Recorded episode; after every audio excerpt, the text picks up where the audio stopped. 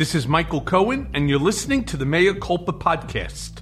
President Biden said Tuesday that the United States intends to withdraw completely from Afghanistan at the end of the month as planned, rebuffing pleas from Britain, France, and other key allies to keep troops in Kabul. Instead, Biden doubled down on an August 31st deadline, which the Taliban warns is a red line not to be crossed without fear of consequences. The Taliban is stressing it's time for the U.S. and its allies to pack up and get out. Transport planes and civilian aircraft from around the world are evacuating vulnerable Afghans.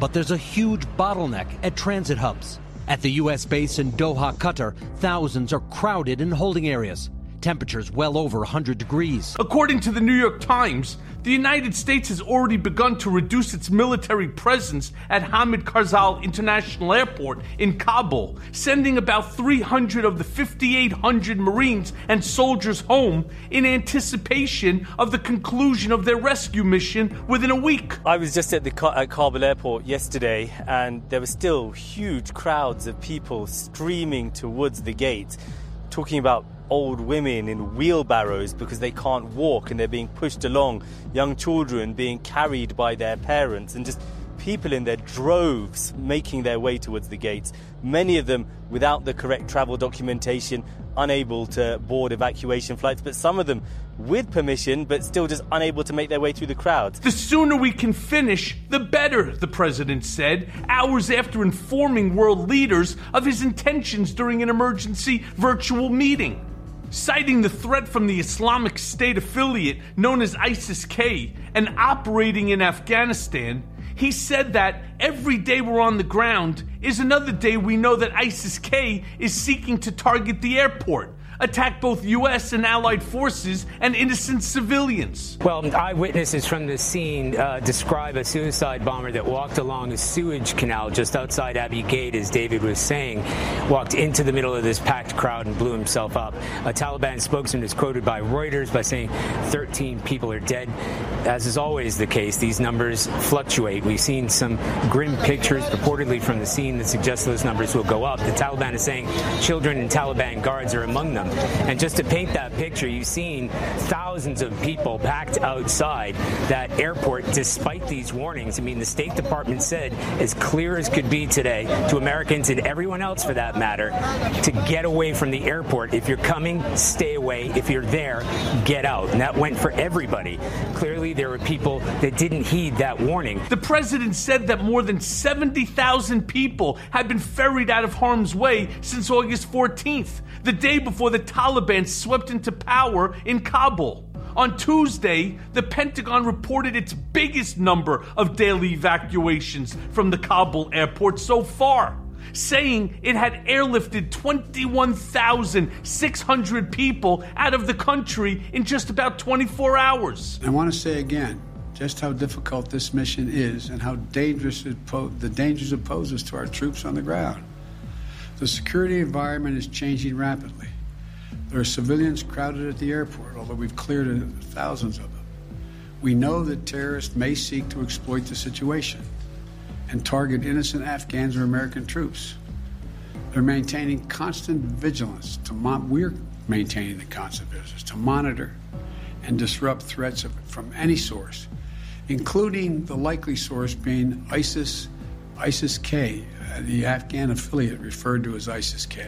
As crowds continued to throng the airport, the Taliban sought to assert their authority over a country they conquered in lightning speed.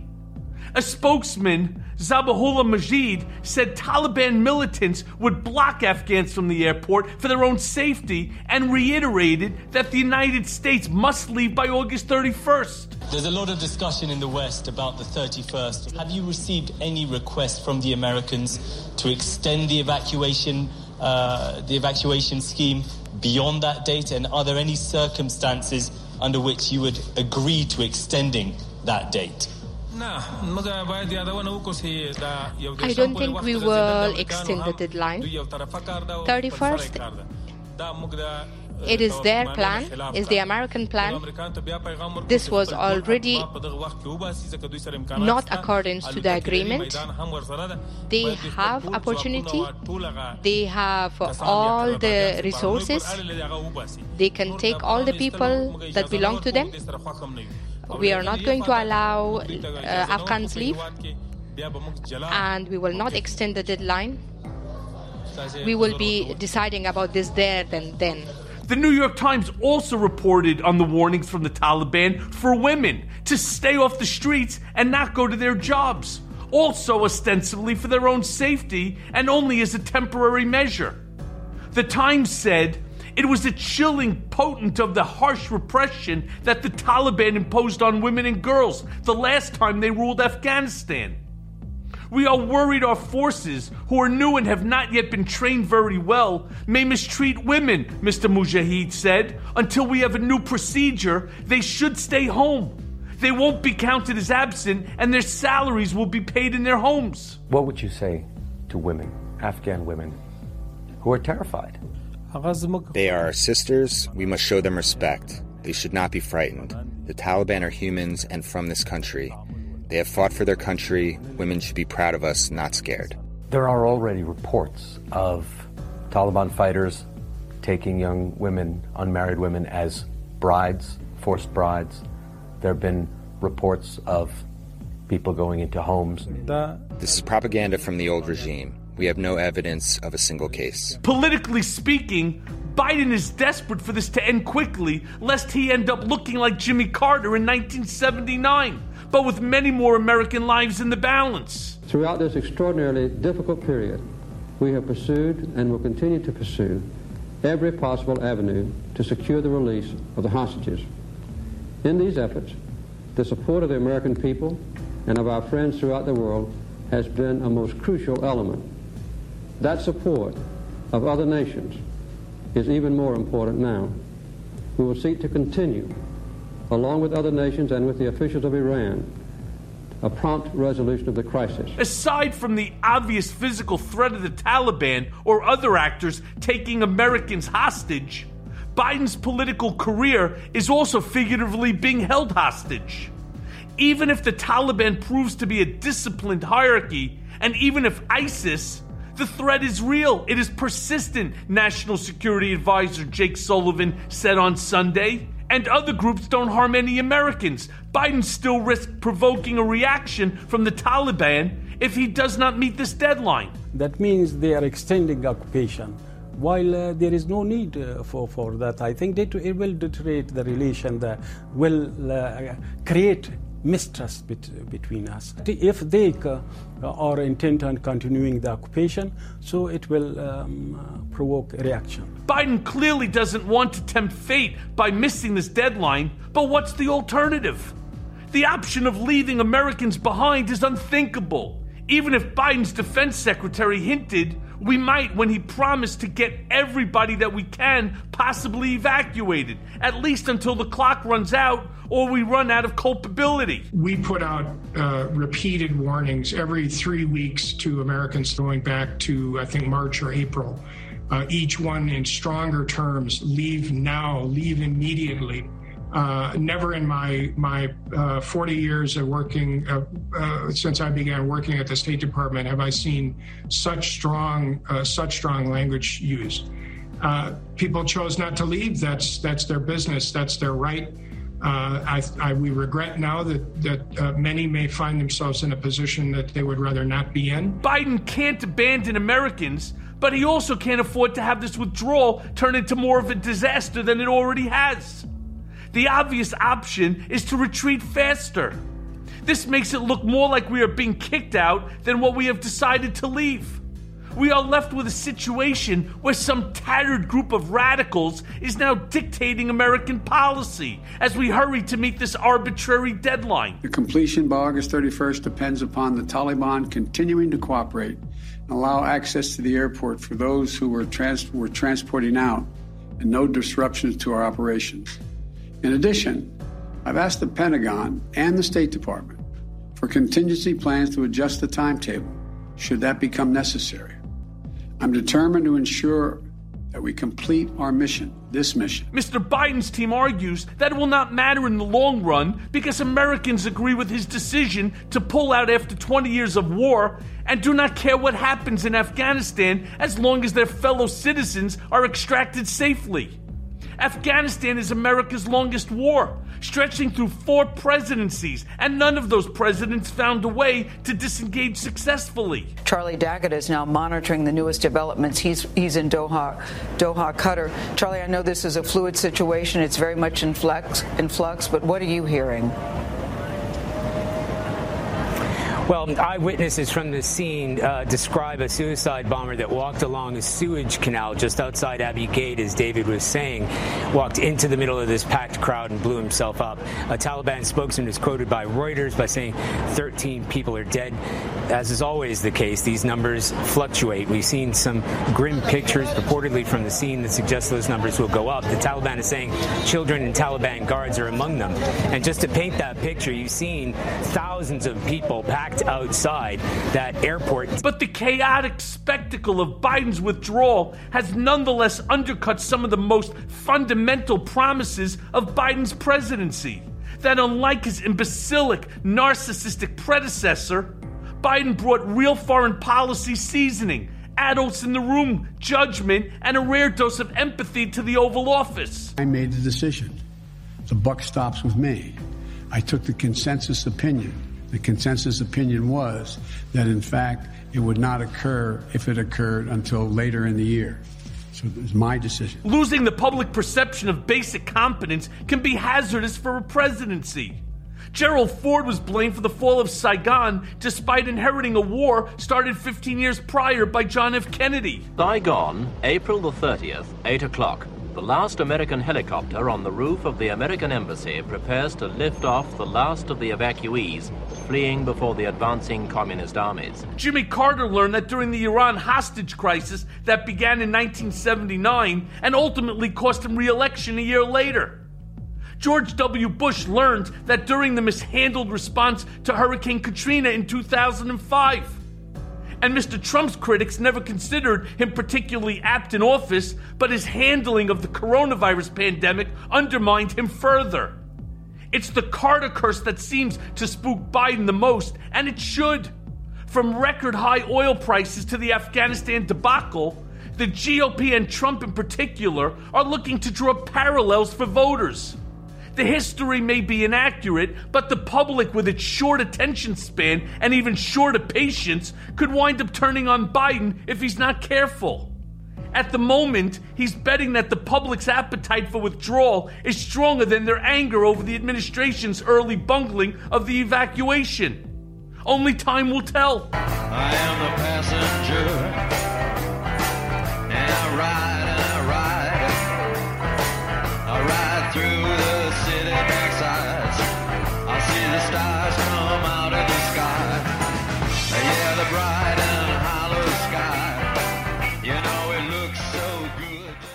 And now for the main event. A majority of the reporting coming out of Afghanistan has rightly focused on the chaos surrounding the evacuation and the throngs of evacuees still inside the airport and its surroundings, desperate to escape the Taliban. With an August 31st withdrawal deadline, the spectacle of an Afghanistan free of U.S. involvement is now less than a week away. But that idea, especially for those Afghanis who came of age in a post 9 11 world, has created a sense of dread for those left behind. Their world as they know it is about to change irrevocably.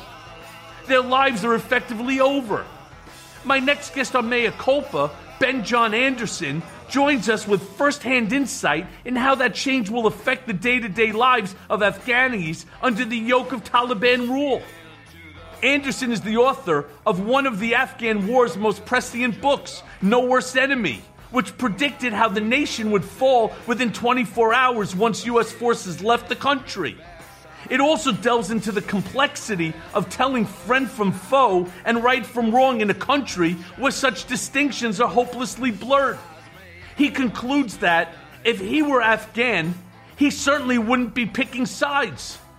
Anderson spent four years from 2007 to 2011 with the U.S. Marines and also directed a celebrated documentary for Vice entitled, This is What Winning Looks Like.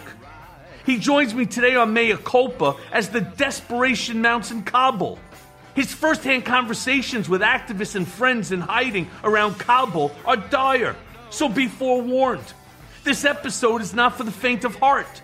So let's go now to that conversation. So, Ben, in speaking with your friends and contacts in Afghanistan, what are they saying right now? How has their world changed since the takeover by the Taliban?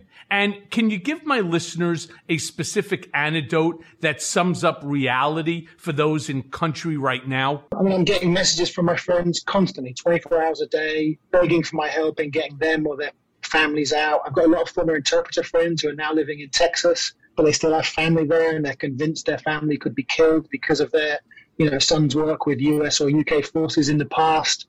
And I'd say the overriding feeling, and there's not there's not really one anecdote, but everyone is saying basically the same thing, is that everyone seems to be believing these Taliban statements about how, you know, we've reformed, we've modernized, we're going to let girls go to school, we're going to offer amnesty to anybody that worked with the Americans.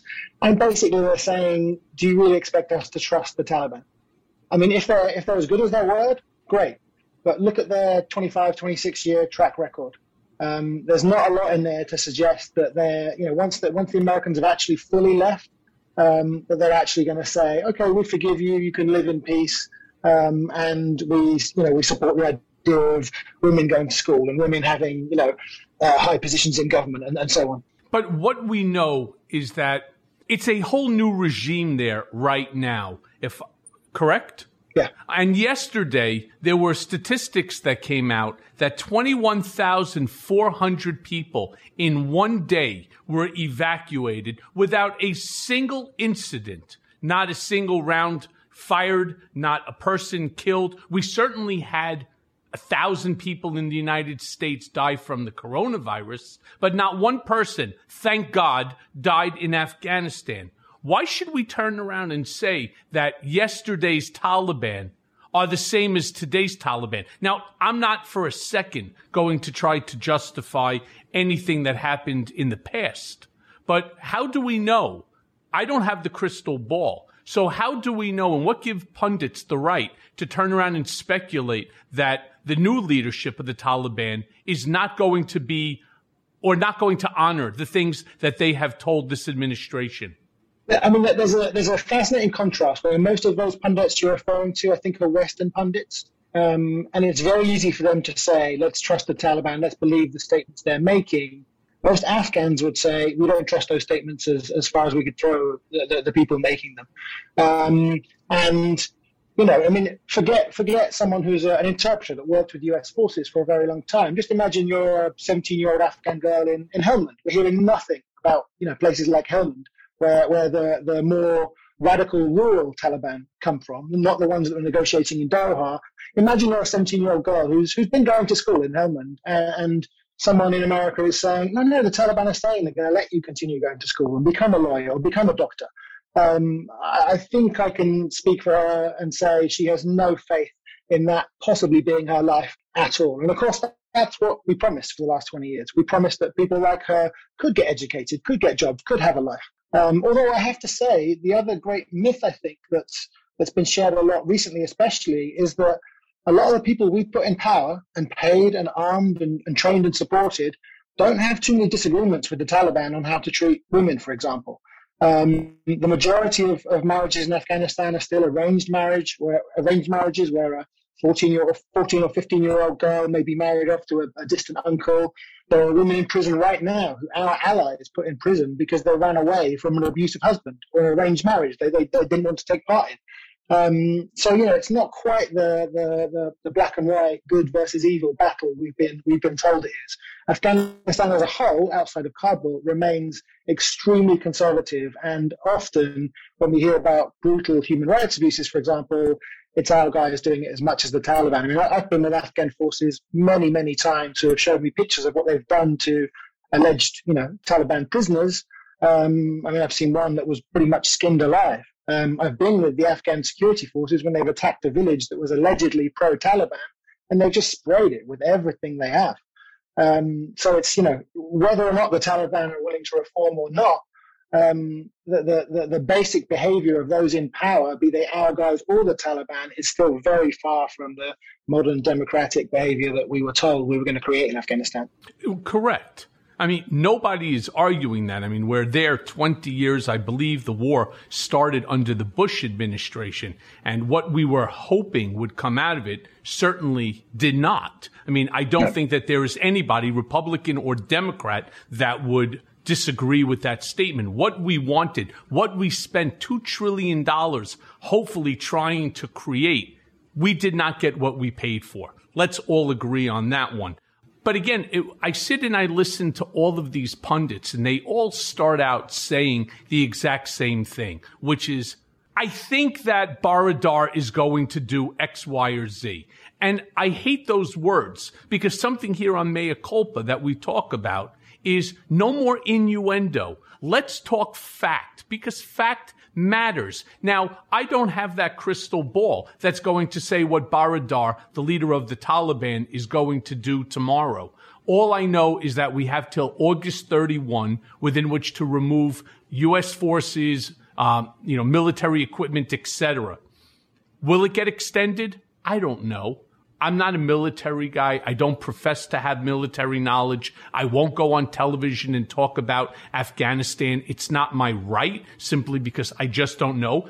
But then again, when you start out with, I think, I think, it means it's all hypothetical.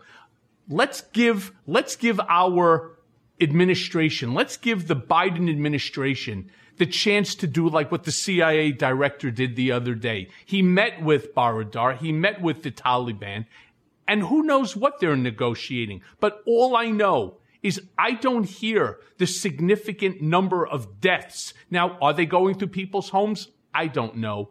I'm not there. If they say that people came through my home, who am I to disagree with them? All I know is the reports that are coming out and showing. I think there was one person that was killed um, two days ago outside of the Kabul airport, and I don't know what happened there. I don't know what created the incident. But if it's one person, it's one person too many.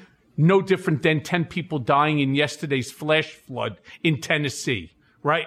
I mean, we really have to put it into perspective. I believe, I believe that the Taliban want us out of the country. And that's why things are going as smoothly as they are right now. And I can assure you that if we still had President Trump, as president, this administration, this move in Afghanistan, which has been talked about for 20 years about withdrawing from Afghanistan, would be a complete clusterfuck to the nth degree.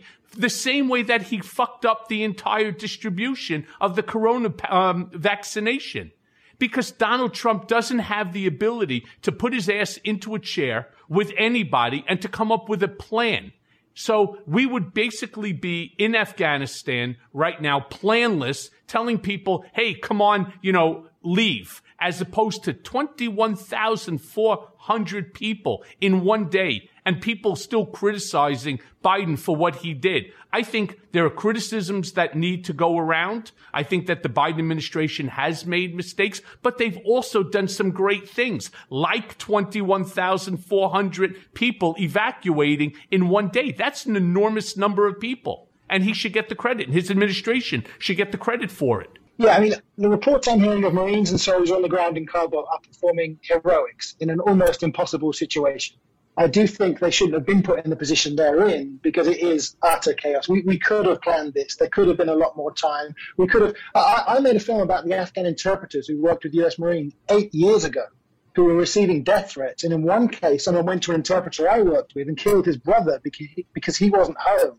Eight years ago, they knew this was a problem. And back then, the interpreters, on average, it took five years for them to get a special immigrant visa so they could flee to the States. So, so you know, th- this this could have been handled over a much longer period of time. But the people put in this very difficult situation in Kabul airport are doing an incredible job under almost impossible circumstances. And I would say, in terms of the Taliban, I mean, at the minute, and this is how badly we've messed up in Afghanistan. We're, we're like, like, the Afghan schoolgirl I was talking about earlier. We are relying on the, the, the Taliban's either goodwill or just pragmatism as to whether or not they'll let ISIS and Al Qaeda, for example, plan and host attacks from within Afghanistan. Um, we just don't know that. We ho- hope that because they want to remain in power, because the only reason they were kicked out in the first place was because of bin Laden's presence, we hope that they won't allow ISIS and Al Qaeda to launch attacks. We can't say they will for sure, but we certainly can't say they won't.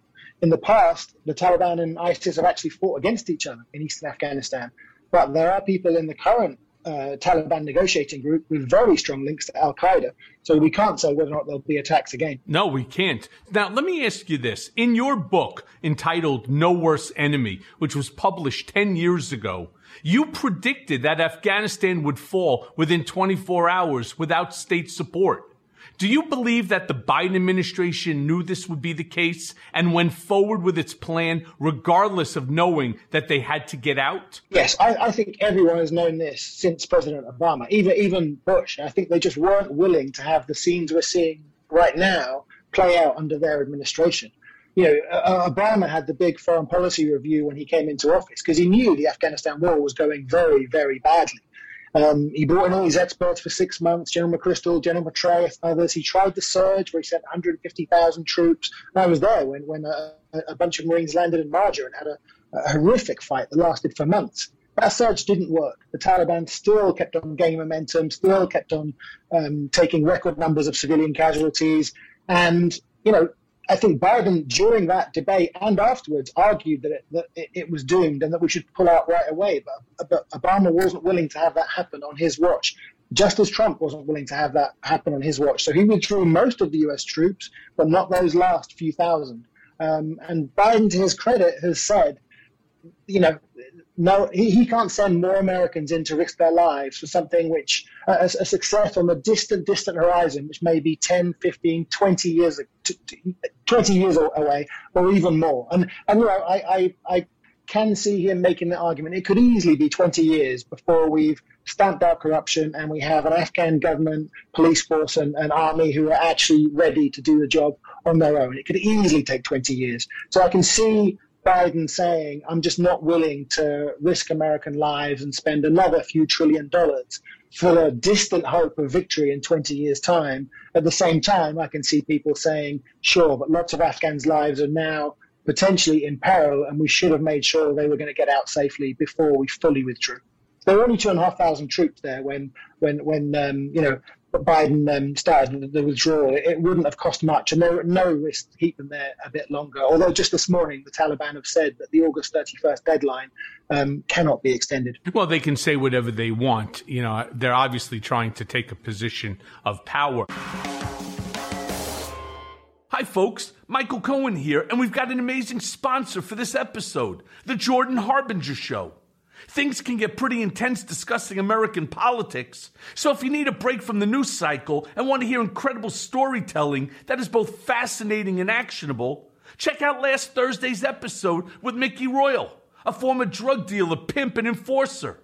Royal turned his life around and transformed his nefarious existence and experience into an unlikely handbook on leadership with the publication of The Pimp Game, an instructional guide and the Pimp Guide secrets of mind manipulation. So don't miss this episode. The show covers such a wide range of topics through weekly interviews with heavy hitting guests. And there are a ton of episodes you'll find interesting since you're a fan of this show, like the July 6th interview with Master Pickpocket Bob Arno on how he spots a mark. There's an episode for everyone, though, no matter what you're into. The show covers stories like how a professional art forger made millions of dollars while being chased by the feds and the mafia. Jordan's also done an episode on how to deal with corrupt and crooked bosses, addiction, brain chemistry, and so much more.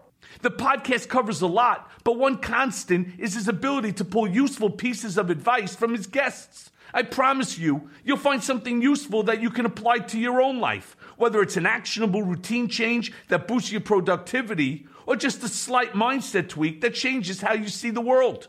We really enjoy the show, and we think you will as well. So search the Jordan Harbinger Show. That's H A R B as in boy, I N as in Nancy, G E R, on Apple Podcasts, Spotify, or wherever you listen to podcasts.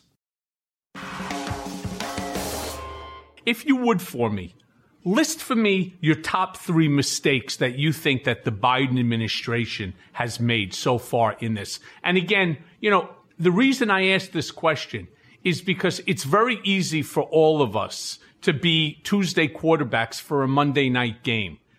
If we turn around and we say that they should have left more than 2,500 troops, I suspect that's one of your um, mistakes that you believe the Biden administration made, that they're only leaving, what is it, 3,500 um, U.S. troops uh, to the end, that it should have been more. And hypothetically, if they said instead it should be 5,000, somebody would say, no, it should have been 6,000 or 7,000.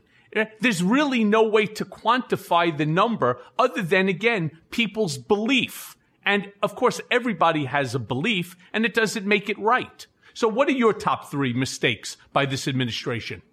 I mean, I, I, would only point to one, which is that you know he, he didn't start evacuating all of our Afghan allies and American citizens that were in Kabul because he thought that would create a panic. Um, and that would lead to the kind of scenes we're seeing now. If that's true, and I'm not sure it is because people have been leaving for, for a very long time now, um, you still wouldn't have seen as much of a panic as, as we're seeing now. So I would have I would have left the 2,500 troops that are in country there a little longer, and I would have left the Afghan forces who did put up a bit of a fight, not much of a fight, but a bit of a fight with air support because they've been trained for 20 years to work with US air support and some Afghan air support as well. As soon as you took that away, that, that massively sapped their morale, morale and, and ensured that a lot of them were going to say, we're not going to stand and fight if when things get a bit tough, we've got no one in the air to protect us. And that's what led to so many desertions and defections. And, and then what led to the huge panic and rush to get to the airport and the chaotic scenes we're seeing now.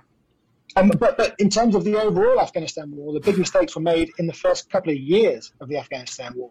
And I think every administration, every unit of troops since then has been has been fighting to essentially put their finger in a hole in a dam with no hope of actually turning the war around. Sure, Ben, I agree with you. The the scenes that we see here on television of what's going on on the airport, it is, you know, it's it's heart-wrenching, it's um it's chaotic Go to JFK Airport the night before Christmas or before Christmas vacation. It doesn't look any different than that as people are crowded in. Of course, you're not seeing mothers trying to get their child to safety by propelling them up over a barbed wire fence. I get and that. and I'm not trying, and Ben, I'm not trying to make light of it. But what I do really want to say is these people have gotten out. Now, could it have been better done? Sure. We could have sent Donald Trump 757 to pick them up so that they can all go out in style, right? Instead of being put into these cargo planes. The bottom line is that they had to get out and they are getting out and they're getting out at pretty substantial numbers. 21,400 just yesterday alone. I think in total, there's like 14,000 that are left that's in the airport and at the fence on the outside of the airport. So hopefully they'll have the bulk of these people out by the end of today. I have to give Biden kudos and his administration for getting that number of people out and processed the way that they have. The last few days, they've got a lot more people out for sure.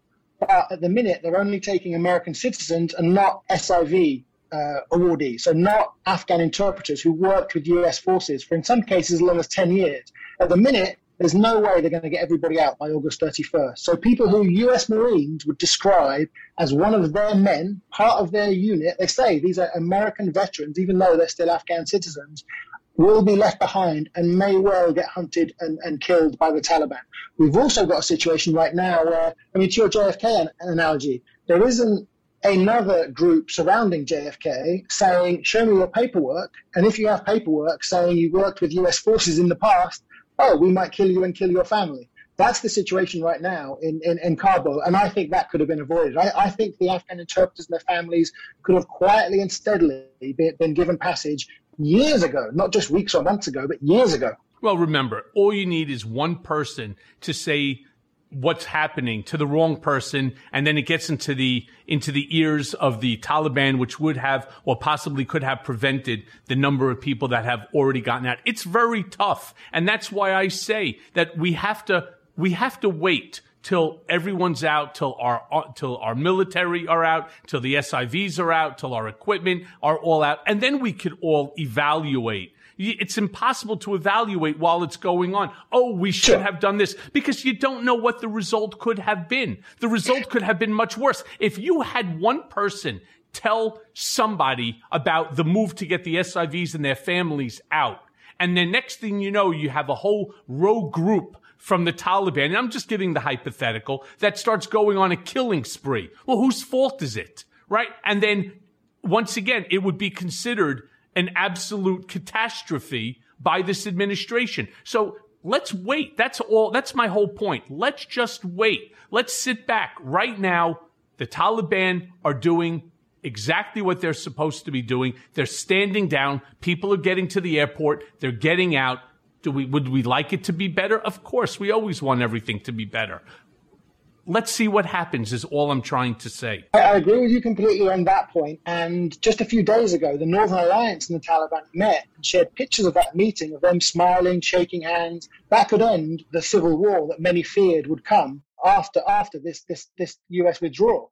Um, so it could be that the best thing the US could have done was just leave and then let them come to a deal and, and avoid a civil war. That may well be what happens, um, but it may also be that all of those American allies, as I said, you know, American veterans get, get stuck there and potentially murdered with their entire families. And it's a gamble. It's an, and Biden, to his credit, owned his decision and said it's completely on me. He didn't equivocate whatsoever, but, but it was a big gamble, and especially to do it with such a short window of time to, to get everybody out. I agree. Ben, let me ask you this. Do you believe such chaos was inevitable after 20 years and that no matter the preparation that the U.S. would be in the same position that it is today?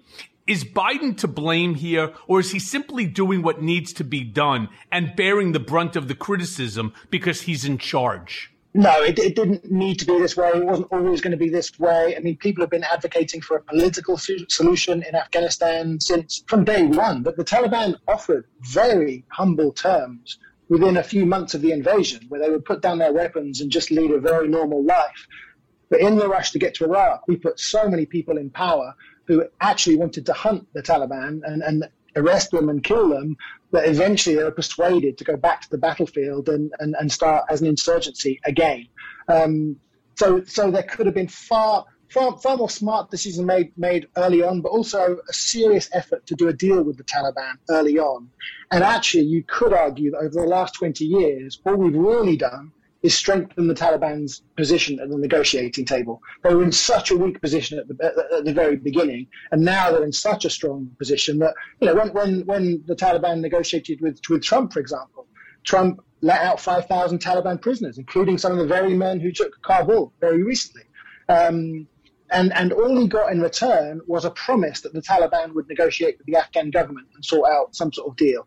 They absolutely didn't do that. It was obvious they were never going to do that.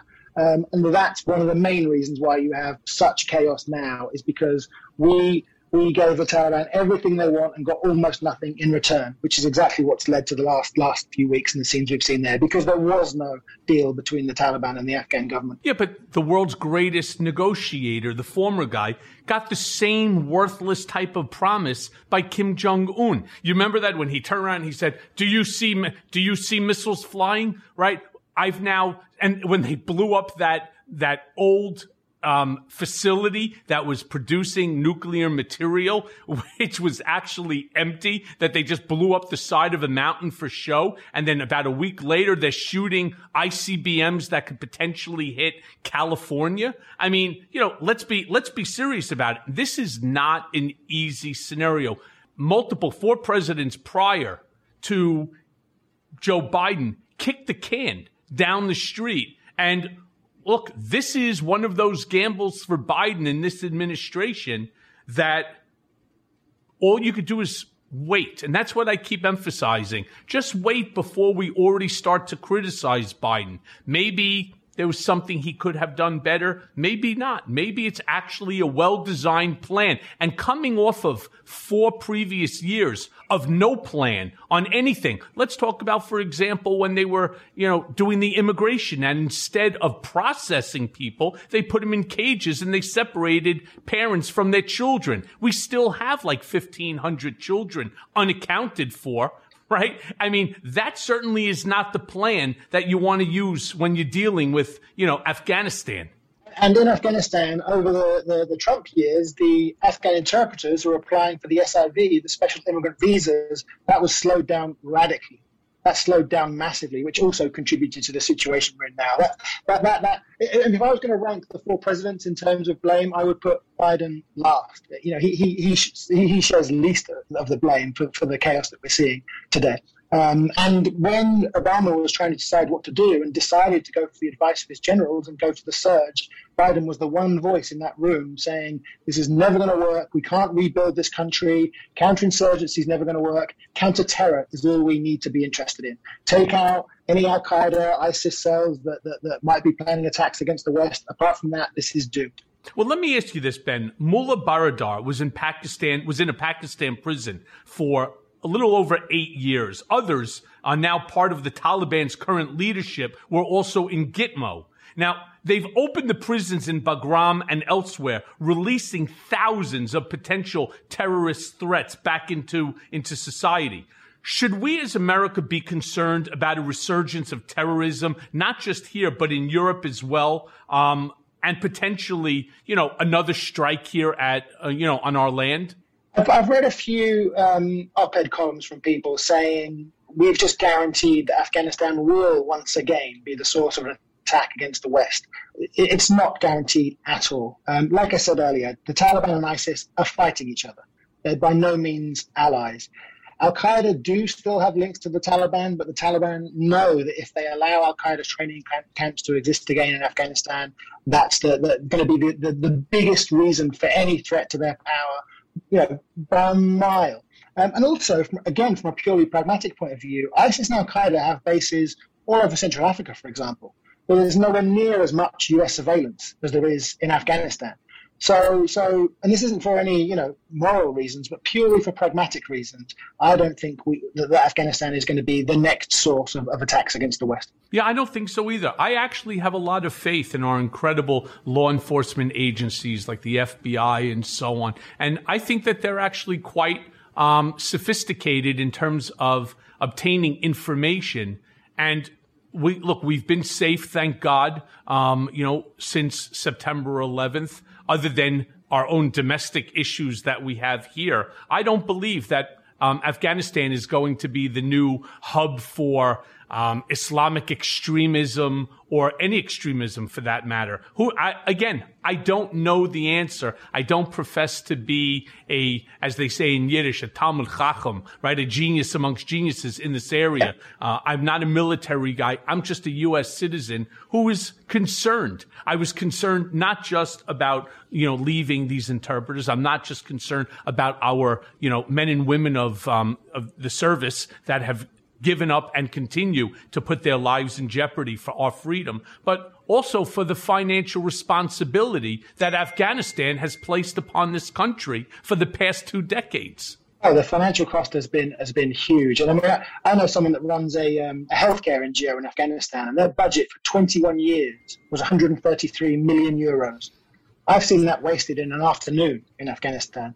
Now, imagine if we provided decent hospitals for the whole country, decent schools for the whole country. Imagine what impact that could have had, um, as opposed to the, the, the, failed military effort, which has cost you know trillions of, of dollars. It's uh, again, it's, it's one of those decisions that went back to the, the very early days where where Westerners who have very nice looking PowerPoint presentations think they know exactly what Afghanistan needs and Afghanistan wants, and actually they're the locals on the ground good, trustworthy, dedicated, uh, incorruptible locals, including many Afghan Americans who went back after the invasion, who were really willing to rebuild their country. They weren't listened to, um, and eventually a lot of them were either killed or gave up and came back to the States. Yeah, I mean, you're talking about $2 trillion. That would have paid for all of pre-K, college for everybody, roads, bridges. It would have paid for, I mean, so many different you know, programs. So that the amount of money that was was flooded into Afghanistan and put into notoriously corrupt warlords and political leaders fueled this culture of corruption. Where I know Afghan soldiers who had to pay a bribe to get treated in a in a military hospital. I know Afghan schoolgirls who had to pay a bribe to graduate high school. Um, in, in, in Helmand, where the, the, the, the war was the worst, a police district commander paid $40,000 to get that position. So then you're not dedicated to providing security and justice for local people. You're dedicated to getting a return on that investment.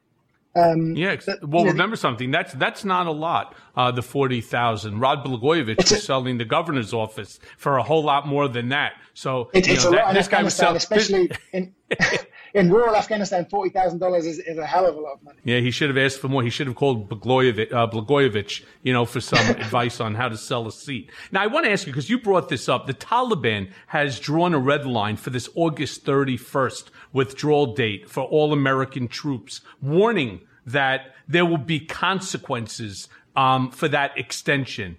Is this saber rattling, or do you really believe attacks will begin after that date? The hope is it's just a negotiating ploy where they don't agree to anything instantly. They just play hardball to get something in return. Um, and again, not for any sense of you know wanting to do the right thing and make sure all American citizens and Afghans who want to leave get to leave.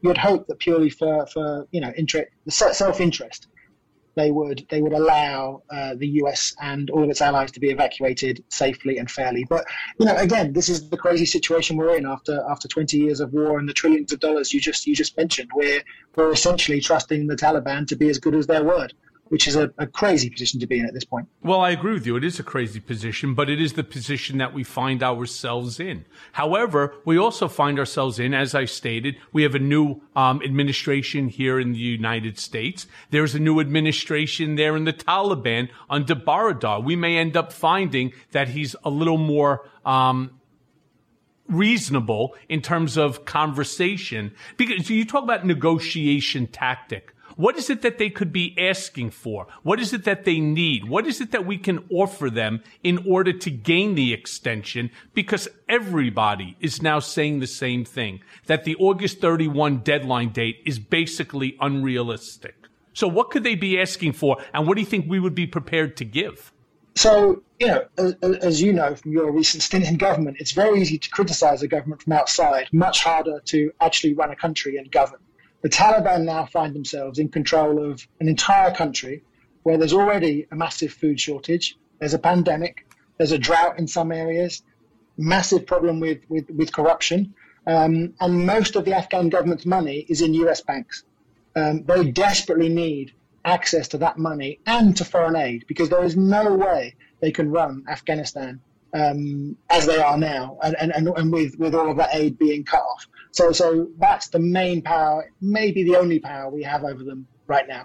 Of course, the danger is that countries like Iran, Russia, and China step into that void, and then the Taliban say, "Oh, we don't need anything from the US." Um, and recent experiences in Syria, for example, suggest that there's every chance China, Russia, and Iran could could do that. Yeah, I think more Iran than probably China. I mean, China is already in discussions with you know, the current administration, as they were with the previous, uh, that, you know, leave China with some pretty e- big economic penalties for you know certain actions. Russia, you never know when it comes to Putin what the guy is willing to do. Does Russia even have the money in order to give? I don't think so.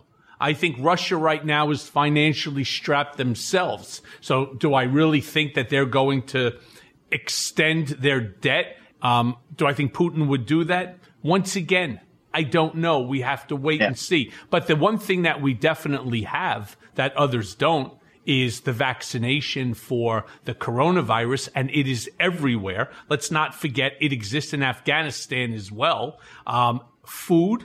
Russia doesn't have enough food for its own country. Neither does yeah. China. right? I mean, you know, China doesn't doesn't have enough. I mean, their you know their population is just so significant. So who knows? And that's why I was asking you, you know, about this negotiation tactic. What is yeah. it that they actually need? What is it that we could provide in order to you know extend this deadline? Because that's actually my next question to you.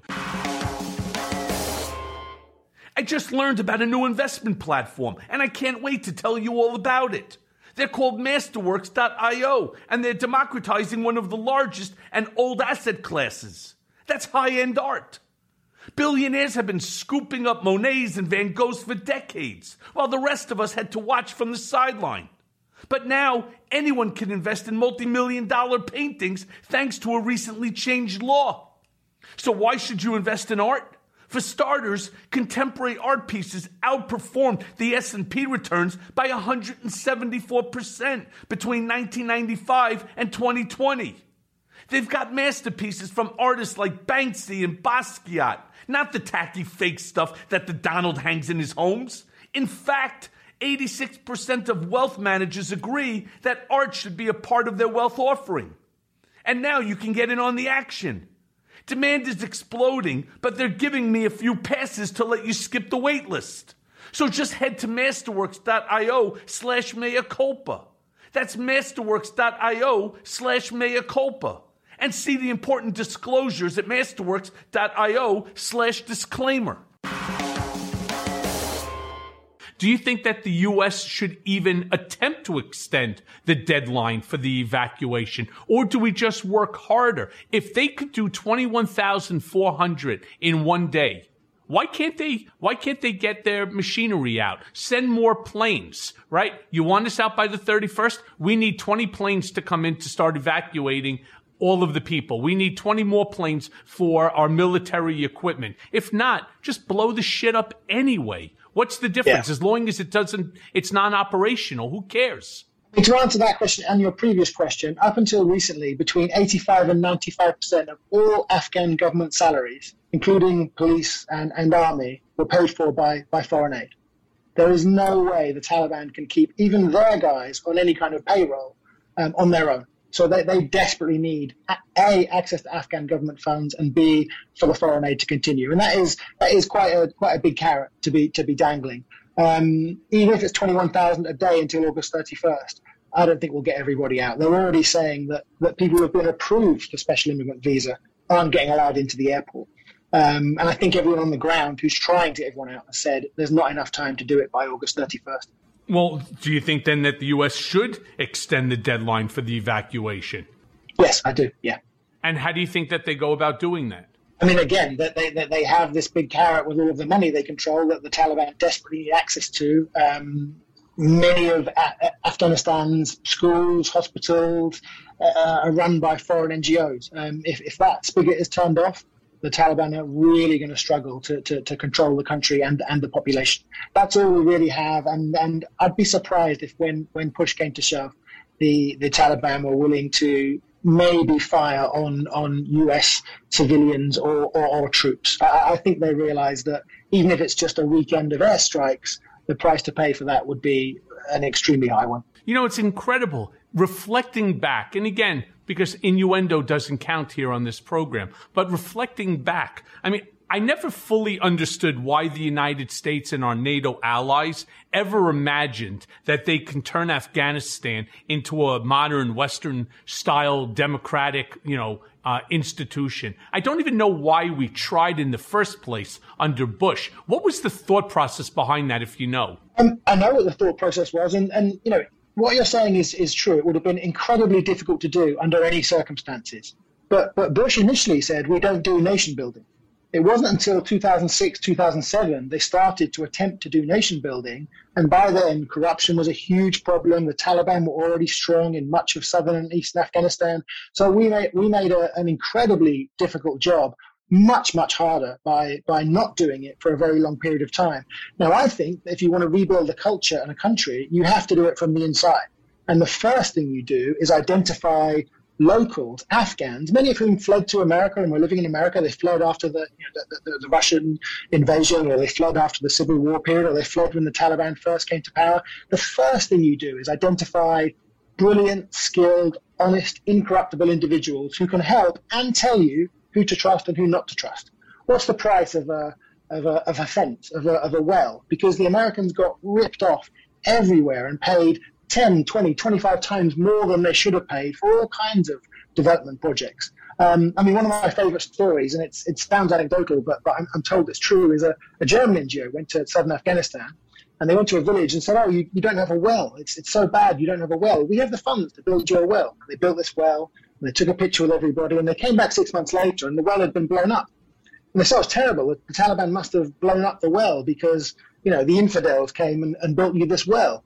And someone took them to one side and said, "No, no, the women blew up the well because the only way they were allowed out of the house to see their friends in the neighbouring village was to go and get water, and you took that away from them." That, that's how stupid we were in Afghanistan every single day, wasting millions. And I, I tell a story at the end of my book of a, of a, a father and son who fled to, to America um, in the, when the Taliban first came to power. They went back to Kandahar, where they're from, to help you know, with, with rebuilding the country. And there were many young, brilliant Afghans who wanted all the same things that you and I would want for our friend, friends and, and families. The father was assassinated fairly quickly and the daughter gave up and went home because she just said, My country is in 360 degrees of chaos. I cannot get anything done here because corruption is such a huge problem. Well, I'm not so sure that they want the same things that I particularly want, right? I certainly didn't want to be paying for the president or the former president to get his pecker pulled by a porn star and end up in prison. I'm sure that they wanted a whole lot more important things than, you know, than that. But I do really want to ask you this because you recently tweeted about a speaking to an Afghani activist who's hiding in a safe house in Kabul. And he has a U.S. visa and he's on the evacuation list as well but the Taliban is allegedly refusing to let him enter the airport. Has he gotten out of Kabul? Do you know the answer to that? And can you describe what his ordeal must be like or what he told you that it's like there on the ground? Because we get a whole slew of conflicting information. Um, you get somebody who's making a statement by, or to, a, let's say, the CNN journalist or another journalist talking about, you know, how they went through, they beat them up, you know, they're whipping them. And yet I haven't seen anybody with whip marks. Um, you know, I would, if I was a journalist, that's who I would obviously want to be talking to. I didn't see anybody other than that one young boy uh, who died. I'm just curious. Can you can you tell me what you're hearing? I think um, I think eight people have died so far in the crashes to try and get into the airport. Not not just one. Um, and I, I, would say of, of the people I'm talking to, I would say 30% have managed to get out so far, and 70% have attempted to get to the airport, and in some cases have stayed there for days and nights trying to wave their, their, their papers and get the attention of one of the US soldiers there, and still haven't managed to get through and get onto a plane. Um, and some are, are telling stories. And there is a lot of misinformation out there. There was a story about someone who was hung and his legs were chopped off. It wasn't true. But you know, if I was an, an interpreter, I might well be willing to, to, to, exaggerate what's actually happening to try and get out. But I have heard plenty of stories of the Taliban coming to people's houses, looking for a specific individual, and, and saying that they're going to be back. And people are in hiding and have fled their homes because of that. A friend of mine fled just two days ago with, with literally a, a small bag of his of his belongings and, and nothing else because he was told he would be able to get through, and he did get through. And he's now in, in Doha. Right. So a lot of it is predicated, and a lot of the hiding is predicated on the misinformation. I mean, what if these people, these Taliban rogue sort of actors, are going and rummaging through people's houses, not looking for individuals specifically, but rather looking for things that they can steal and loot right? I mean, it's no different sometimes than what goes on during demonstrations when people start smashing windows and taking TVs. Maybe that's what they were doing. And again, you know, they have every right to be in fear for their life because history, unfortunately, in most cases, tends to repeat itself. But it may not be the actual case here. And then what happens is you start to hear all of the screams from, from people on both sides, Republican, Democrat alike, about these heart wrenching scenes that are going on. What about the guy that got dragged underneath a house the other day in a flash flood in Tennessee? That's kind of heart wrenching too here in America. So I do get it. There's always stories. But the worst is when you start finding out, like what you were talking about, the guy who claimed he had his legs chopped off and it's not true. Um, that misinformation really causes a lot of damage because it changes the narrative from what we're trying to do, which is to get everybody out to somewhere where they're safe and they feel safe and they can live a long and prosperous life versus what's happening now. Yeah, there has been a lot of misinformation, but I am told by people I know and trust that the Taliban have been coming to their houses and, and asking for them. Uh, I mean, another friend of mine works for an Afghan news network out there. The Taliban came to their offices, they spoke to the security guards, they did take away their weapons, but they were very polite, they let them go about their business. Um, there are government ministries where women have been told, you, you no longer work here, go home. And if you want to send your brother or your husband to replace you, you can.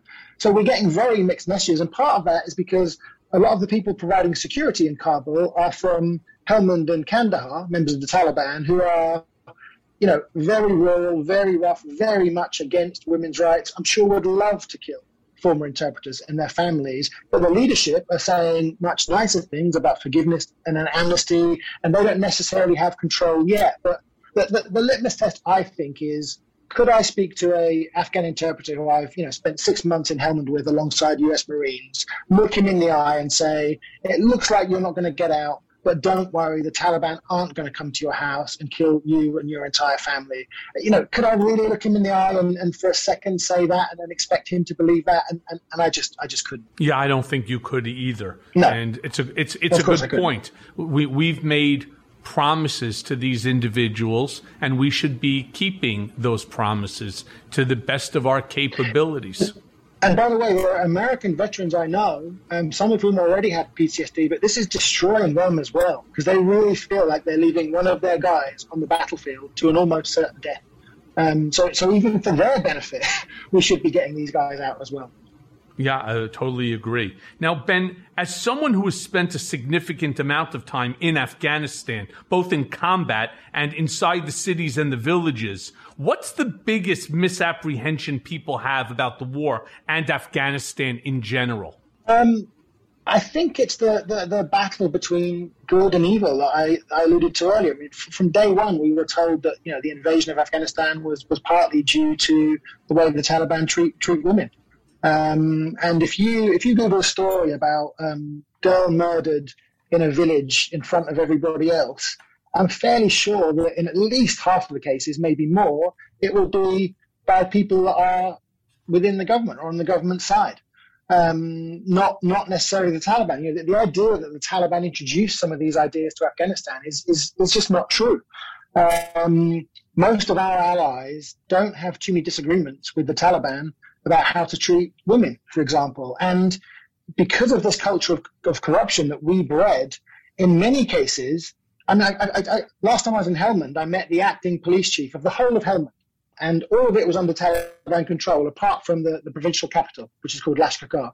And I said, "Oh, you must come into contact with people all the time who now live under Taliban rule. What do they say to you about what their life is like?" And he said, "They can leave their stuff out overnight; it doesn't get stolen. They go through checkpoints and they don't get taxed. So the fact we allowed so much corruption to spread was a massive gift to the Taliban." Because one of the things they do seem genuine about is rooting out corruption. So in many cases, we, and it, it, wasn't, you know, again, it wasn't a choice between good and bad. It was a choice of a lesser of two evils. We made the Taliban look like the slightly better alternative than what we were offering. Well, let me ask you this then. How do you think it's possible that the Taliban consistently outfought the Afghan National Security Forces, even after the United States and our NATO allies, you know, dumped in so much money, so much resources, so much knowledge and experience about war and fighting? How is it that they were able to do that? I, I've been in, goodness knows, dozens of battles between American forces and the Taliban and Afghan forces and the Taliban. I don't think I've ever seen the Taliban win a single battle or even inflict more casualties on American forces than the Americans inflicted on them. But they're local. They know the terrain very well. They can disappear extremely easily. Um, in many cases, they are the local population, so they can drop their gun and an hour later be at a meeting with the US Marine about what, what needs to happen in the local town or village. And it's become such a cliche now. You know, you have the watches, but we have the time. They effectively waited it out. And, you know, I'm sure it's not that hard for you to imagine a, a, U, a, a unit of US Marines, for example. One has a spectacular leader who's fit, who's with them on the front lines, who does everything he expects his men to do, um, isn't corrupt whatsoever, how do you think his men are going to perform for him? They're probably going to perform brilliantly. They're probably going to be brilliant Marines. Now imagine another unit has a guy who's stoned half the time, who's selling the weapons and fuel that are meant for, for his guys and, and pocketing the money. Um, half your guys have, have disappeared or been killed, but he says they're still alive and exist because he's still taking the salary and putting it in his pocket. Um, you know, how do you think those guys would perform? And that's what we're expecting a lot of Afghan soldiers to do because their leaders were, were so, so corrupt. Well, let me ask you this then. What do you believe that the United States owes Afghanistan after 20 years of war? I mean, it, it, it's such a difficult question because, uh, you know, like you've said, it's like, like, you know, like asking someone if they've got a crystal ball. I understand Biden's argument that we can't keep funding this indefinitely for 20 years in the vague hope that we might be able to turn things around. At the same time, I can feel a moral obligation to do whatever we can to ensure all of those Afghans, mostly those who are living in the cities, that, that some of the, the freedoms and opportunities we've been prom- promising them for 20 years um, may one day come to, to, come to fruition. So I would say certainly continue engaging, try and keep aid flowing if we know it's going to be spent in the right places on healthcare and education and things like that. Sadly, now we're in a position of, of so little power that, that there's not a great deal we, we, we can do.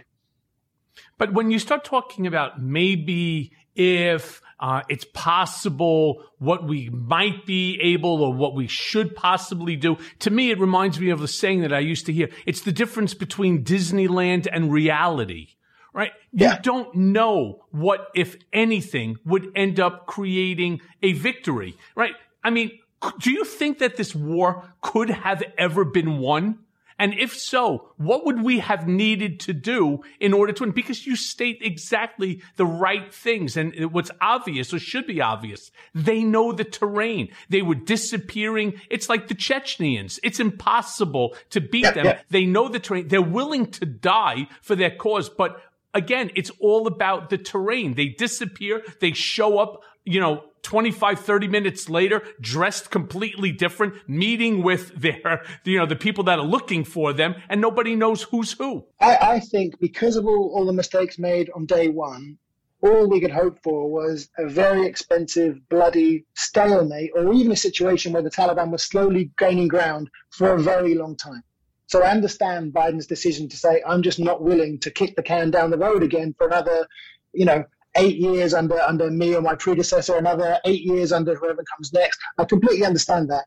I am in a fairly minority position when I think if things were done very differently very early on, then not only could the war have been won and we could have made sure the Taliban never came back and took over the country, but that Afghanistan was a country where certainly in the cities, most of its citizens could have enjoyed security, prospects for their kids to get educations and work, justice for those who are corrupt or, or, or, or committing crimes. But, but again, I think the war was lost as early as 2003, 2004 and, and ever since then, it's just been you know sticking plasters on a on an open wound.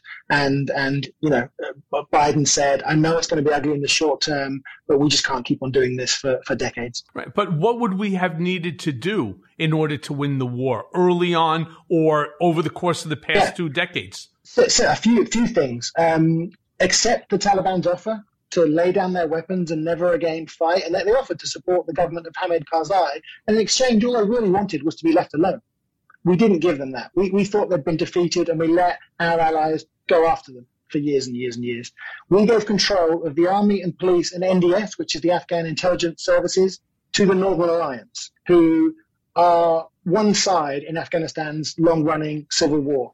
So that meant they were going to go after their enemies rather than see themselves as a security force which looked after the entire country, um, regardless of, of you know your your, your recent history. Um, and then the third thing, like I said, was don't empower the, the warlords whose criminal behavior led to the Taliban's popular rise in the first place, and instead empower the many, many Afghans who really wanted to rebuild their country and weren't looking to get rich, weren't looking to, to kill, torture, and arrest their enemies. Um, listen to them, support them, and let them build local institutions. Don't try and do it. You know, you, I always said it's like take, take, a, take an Indian soldier and land him in New York and say, you have to rebuild this entire city. You have to decide who's going to run each department. You have to, um, uh, you know, know who's going to be trustworthy and who isn't, what the going rate is for something. And by the way, you don't even speak the same language as everybody here.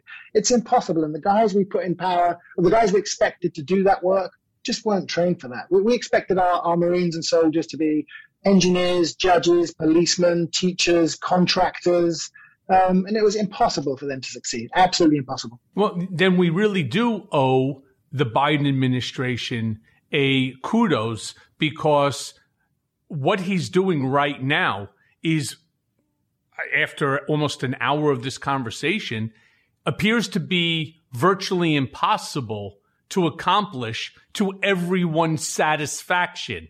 Right now, of course, knowing of course, Ben, knowing that you can never satisfy, in this specific case, the Republicans, because if Biden does something great here, despite all the criticism that he's receiving, if he does great here, what is that going to do to our 2022 midterm elections? People are going to start voting more Democrat, which is going to then again impede upon the Republicans' ability, you know, to take back the, you know, the House or the Senate and maybe ultimately the White House, which is, uh, again, you know, their goal in 2024. So the more criticism that they levy against Biden, the better it is for them, despite the fact that nobody had the guts to do what he's doing, to stop yeah. kicking the proverbial can down the road and tackle this shit once and for all. Although, although tell me this, and you'll know this much better than me. I've been living in New York for, for eight years. How much of an issue, even if there are no flights anymore um, between now and August 31st, and even if, um, you know, a, a, thousand interpreters and their families are killed in the next few weeks by the Taliban, how much of an issue do you think Afghanistan really is going to be in the midterms or the 2024 elections. I've, I've been covering conflict my entire life Yemen, Syria, Iraq, Afghanistan, all over Africa.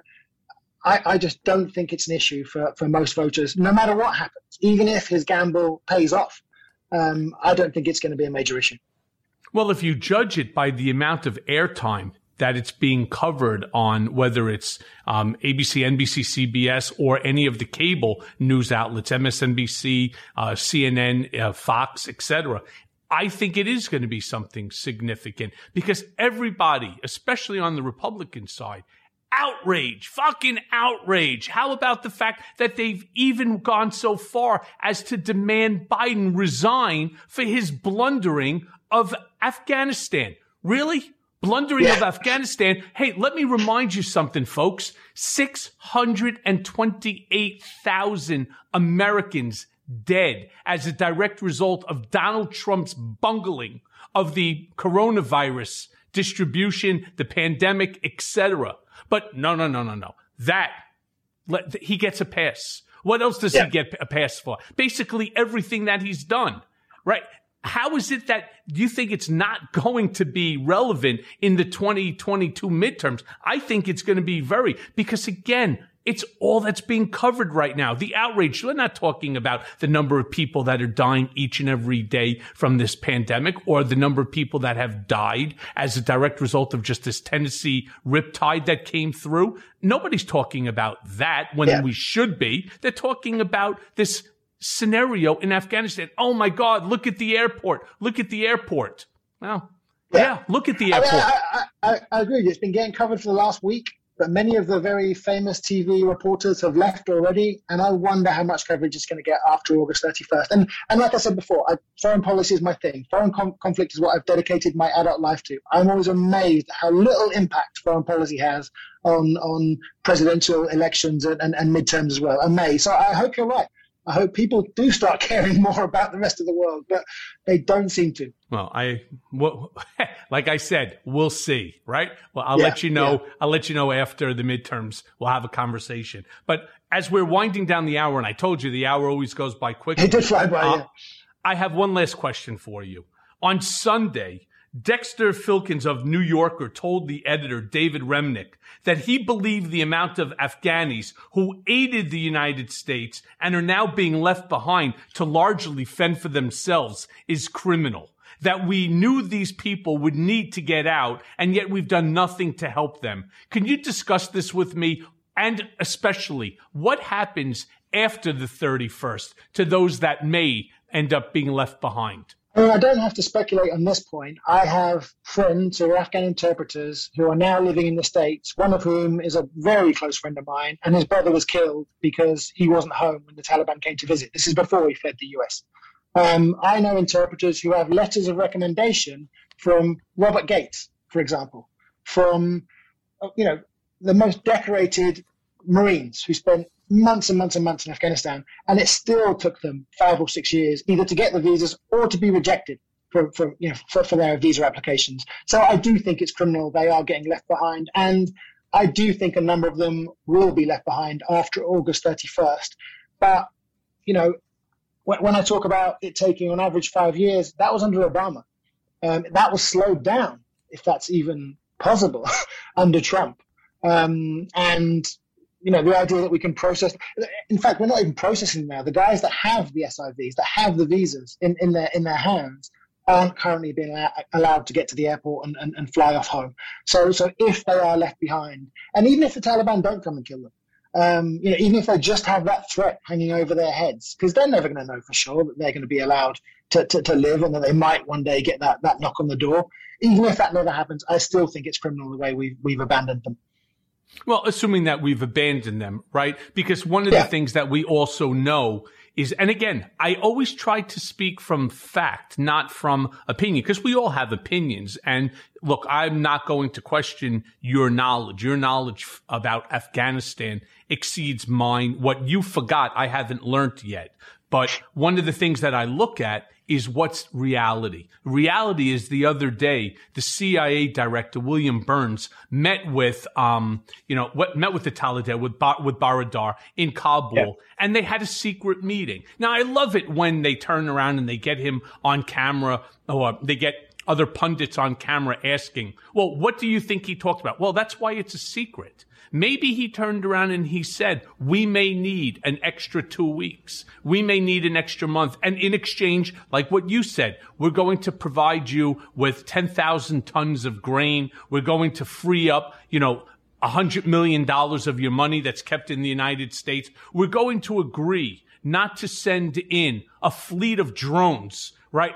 Armed to the teeth with, you know, with ballistic missiles and basically destroy the entire place now that the bulk of the people that we wanted out are out. We'll call them the good people. So do me a favor and then just work with us. And if we find out that you're torturing or you're killing uh, our SIVs or you're behaving um, in a way that is uh, repugnant to democratic ways towards women, um, you know, it's we're going to unleash a fury like you've never seen before.